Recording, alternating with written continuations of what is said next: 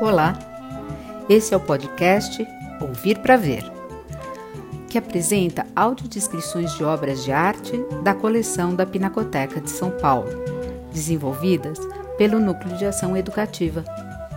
Eles foram feitos para que pessoas com deficiência visual possam conhecer algumas obras de arte que pertencem à coleção do museu e se encontram expostas na mostra Pinacoteca Acervo.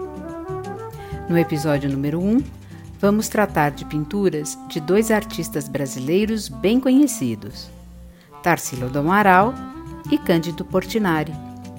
As duas pinturas descritas a seguir foram feitas nas primeiras décadas do século XX e tratam, de diferentes maneiras, da construção de uma certa ideia de identidade nacional algo bastante difundido nas artes naquele período. Vamos conhecê-las?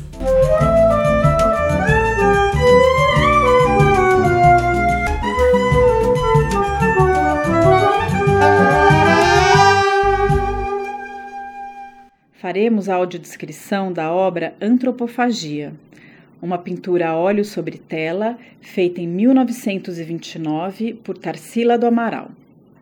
Nessa tela, que mede 126 centímetros de altura por 142 centímetros de largura, pode-se observar dois seres gigantescos com características humanas em frente à vegetação. As figuras gigantescas estão sentadas e com as pernas sobrepostas, repousando sobre um chão verde. Ambas figuras estão com o torso nu, não é possível ver a parte inferior dos corpos devido à sua posição.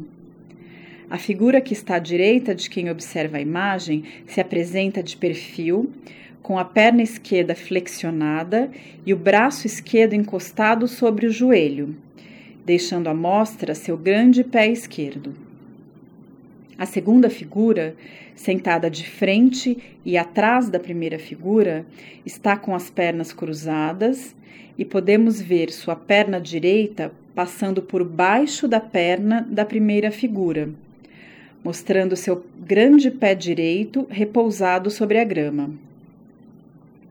É possível ver também o volumoso seio direito da segunda figura, recaindo sobre parte da perna da figura à frente. Ambas figuras têm cabeças pequenas em relação aos seus grandes corpos de tons terrosos. Não podemos ver detalhes dos seus rostos nem expressões faciais. É possível perceber apenas o volume dos corpos, feitos por meio de um leve sombreamento por toda a extensão dos mesmos. Atrás da segunda figura há uma grande folha de bananeira, que se inclina para o lado esquerdo de quem observa a tela.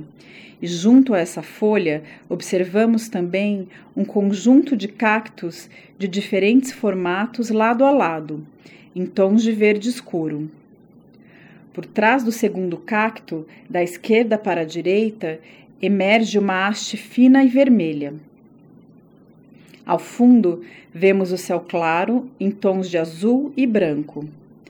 No canto superior direito, entre dois cactos, uma imagem circular, de cor amarela e com pequenas linhas amarelo claras se entrecruzando, que nos remete a um sol, mas também lembrando uma laranja cortada ao meio. Sobre o que você acha que essas figuras poderiam estar conversando? Em qual região do Brasil podemos encontrar a vegetação representada nessa obra? Antropofagia, nome da pintura, é também o nome de um movimento artístico do início do século XX no Brasil, que buscava valores nacionais nas artes. Faremos a audiodescrição da obra Mestiço, de Cândido Portinari, pintura a óleo sobre tela de 1934. Nessa tela, que mede 81 centímetros de altura por 65 centímetros de largura, podemos observar em primeiro plano a figura de um homem forte, negro, que traz em sua face os traços étnicos raciais também de indígenas. Sua figura está centralizada e ocupa quase toda a tela. Ele está sem camisa e é possível ver seu corpo, apenas até sua cintura. Seu cabelo curto é crespo. Seus lábios carnudos, sobre eles, usa um fino bigode. Tem os olhos negros puxados e sobrancelhas grossas. Ele está de braços cruzados, deixando visível a mão esquerda, nas quais se veem as unhas sujas de terra. O personagem nos encara de frente com uma expressão séria. Logo atrás da figura deste homem, podemos notar um campo de terra aberto, com algumas pedras no chão. Ao fundo da tela, avistamos um céu azul claro, com algumas nuvens sobre uma paisagem rural estruturada por linhas geométricas que dividem o espaço. À esquerda, vemos uma plantação rasteira que está protegida por uma cerca de madeira e arame, tendo ao centro uma porteira que dá acesso à plantação. Ao fundo desta plantação, do lado esquerdo, podemos avistar um morro.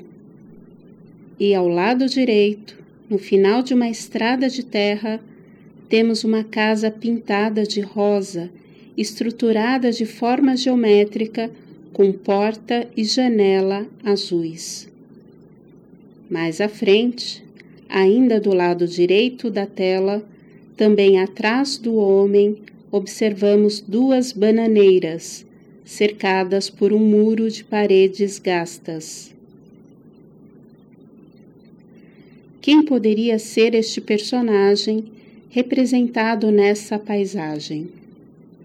Portinari, o autor desta obra, representou vários tipos de trabalhadores brasileiros e aumentava as proporções dos pés e mãos desses personagens visando dignificar o trabalho e os trabalhadores.